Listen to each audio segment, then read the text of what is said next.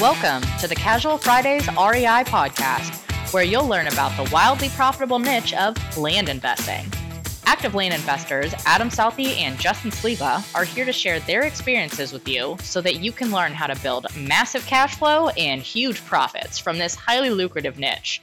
So, without further ado, here are your hosts, Adam Southey and Justin Sleva. Hey, what's up, guys? I'm Adam Southey here with my co host, Justin Sleva. And this is the Casual Fridays REI podcast. Today, we're talking about marching on. Before we do that, though, let's talk about Prycd.com. Guys, Prycd is a powerful online web application that simplifies the acquisition process for real estate direct mail marketing campaigns. Prycd provides research tools and enables you to identify locations to mail, price your data, analyze over 1 million comps, pull owner records, and scrub your data to produce a ready to mail campaign list.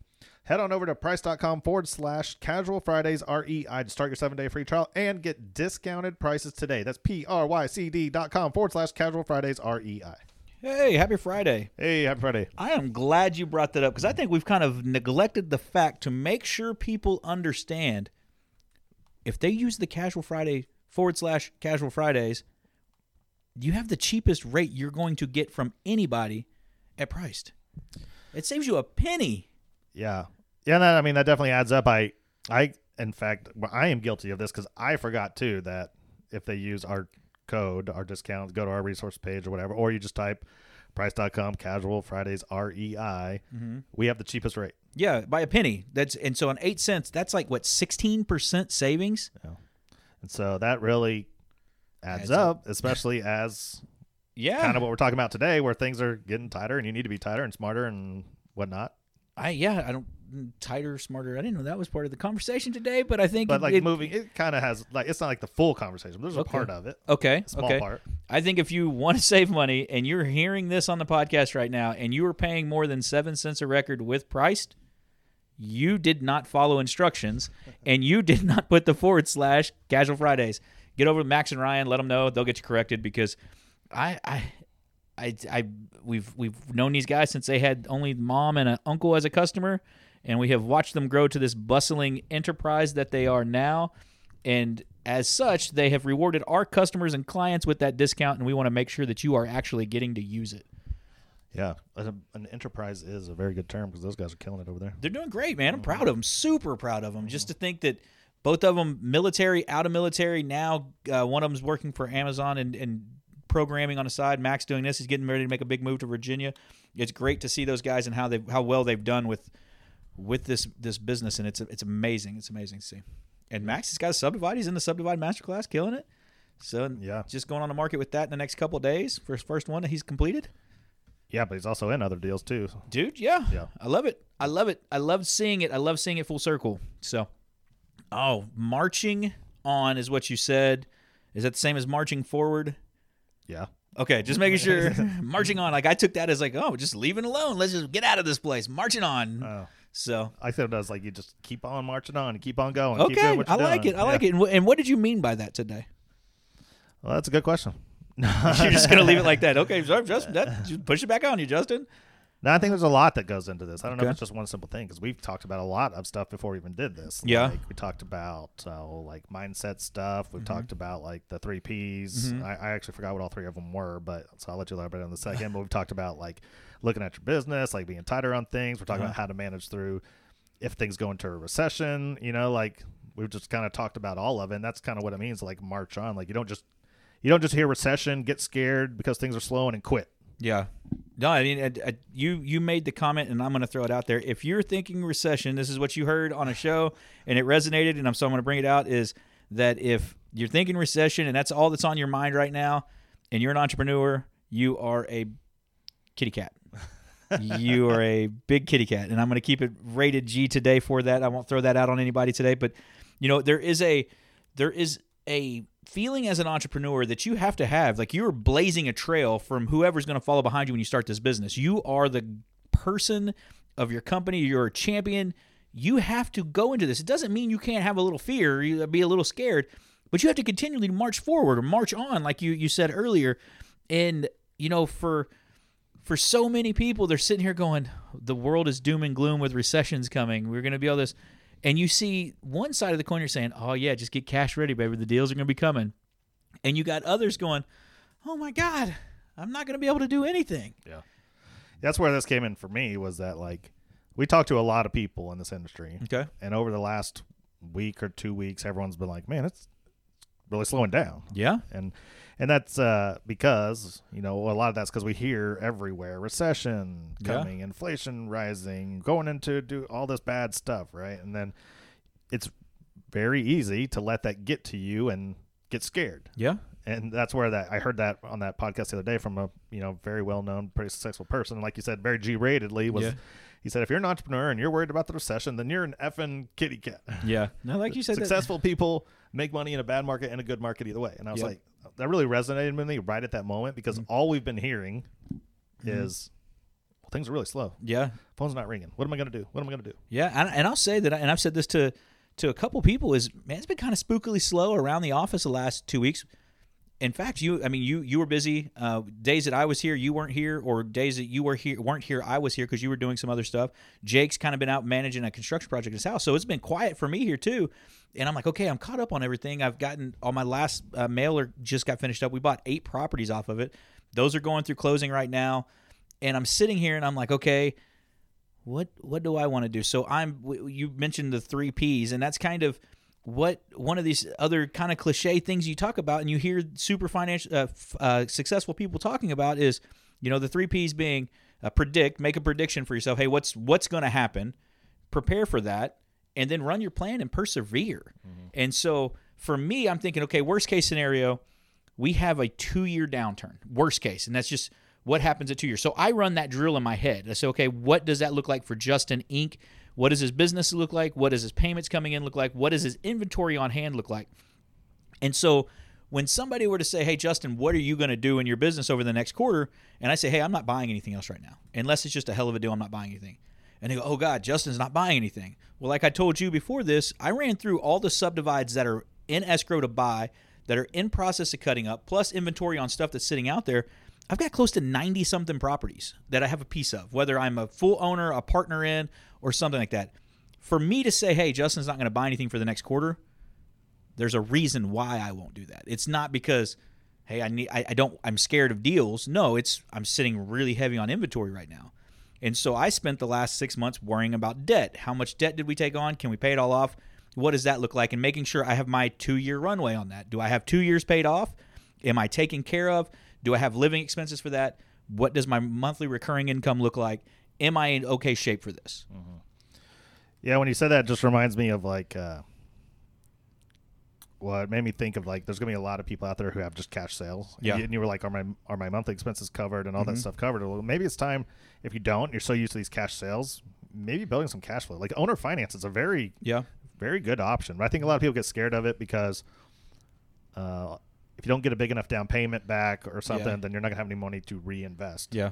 But let, let's just say worst case scenario, if you need to cover your bills, then maybe you should be thinking about It- getting it- some of that recurring yeah, income. that income pays into it because if you're chewing off your your um, your your nut anyways, eventually that nut runs.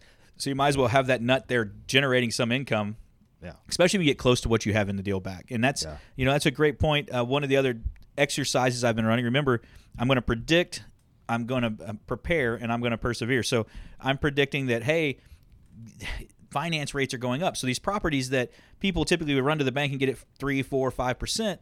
Now that prime is six and a half, and they're charging one plus over that or two plus over. They're looking at eight and a half percent. Our ten percent doesn't look so bad right there. So what does that look like? How do I make mine easier? What kind of product do I have to make it more attractive to that buyer? Do I use a balloon payment? Hey, I'm going to put a 25 year ammo on it, but I got a 10 year balloon. What does that look like on my business? And have have I explored that model? And we've talked about it kind of off and on through the last couple weeks but you know for me I'm like okay that sounds like a pretty good plan. Now what if I can do that with a whole subdivide? I can buy a cheaper subdivide that I can put these plans in place and then 10 years from now that amortization schedule because I have that balloon there I'll refinance it for you.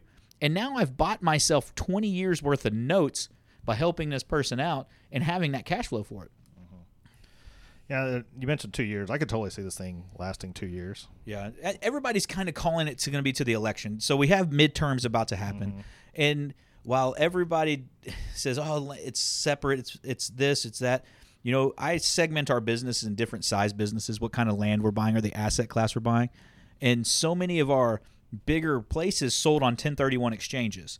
And right now, the housing market, you're seeing some of the highest. Uh, it's in 2000. Let me see if I remember this fact correct. I, I read it on a, a, Instagram post, a post from Redfin, but it was uh, since 2008 the highest number of price decreases on the MLS. So um, when you talk about that, you're like, okay, well, the, the market's coming down, so they're trying to buy the value back now. So the people are coming down on prices. Well, if I'm a guy that has a bunch of commercial properties or I have a bunch of rentals, and I was cashing out when the market was hot, and I was moving the money to a piece of big piece of property just to avoid the taxes on a 1031 exchange. If I'm not selling now, I don't have the money to exchange, and so yes, that does slow us down. If I'm a buyer that wants to go and interest rates are six and a half percent or seven percent, do I really want to pay seven and a half percent on the money to buy this property that I don't really need? Mm-hmm. So it does slow that down. Yeah. Yeah, I was actually going to mention. I didn't know where you were going this, but I okay. was going to mention this morning when I I get Redfin updates all yeah. day. I had like twelve emails when I woke up this morning, all from Redfin that were price decreased on certain homes. Yeah, and I I haven't seen that. You don't ever. Yeah, you haven't seen that in a couple years. Yeah, yeah. And, so, and, and so that's a that's a sign. Yes, the market is slowing down. I mean, I, it, we could tell you, oh, everything's great in Landville. The market is slowing down but what is what we've what we're seeing is it going back to what it used to be. You know, we always plan for that 180 day whole time, and so I I was like, oh shit, we have some stuff that hadn't sold. You know, again, I'm looking at everything as a whole for Justin Inc. and I go, oh man, I need to look at some of this, and I start realizing, like, oh shit, I'm really not that old on some of this inventory. I've just gotten so used to it being like day three on the market, day 21 on the market, and I've got a full price offer, or somebody wanting to make a counter, and we're taking it and going. Mm-hmm. Yeah, that's where I was going to go go with this too. Is it is slowing down, but is it? It is not dead, right? Because it's yeah. just like it's back to normal as it seems like it's going to. Yeah. Because it the last two years it has been so easy that yeah. any clown could have done this. Yeah. And you know now you got to have a little bit of mindset to it that like, hey, this isn't gonna may not sell tomorrow. Yeah. It may take ninety days, hundred days. Yeah. Right, which is not uh, unusual from three or four years ago. Yeah. So here's here's what I what I heard when I hear you say that is so many people got used to that price. You could call like the highest comp on there and just say, "Hey, I'm gonna go a little bit over this highest comp, see what happens." And now you, when I, and I've always been super conservative about my comps, and I, and so now you're almost at a 2020 rate where you're looking at early 2020 comps and going, "Okay, this is probably real market value right now today," and it could shift a little bit. I think we're to see 15 to 20 percent drop in price. And so when you're talking about, hey, if you're looking at I need two and a half, three times value and I'm looking at current comps from this last year, you're probably going to want a three times on that pretty easily, three and a half times, just to make sure you're good and conservative. And there's nothing wrong with being conservative on it. I would never gamble.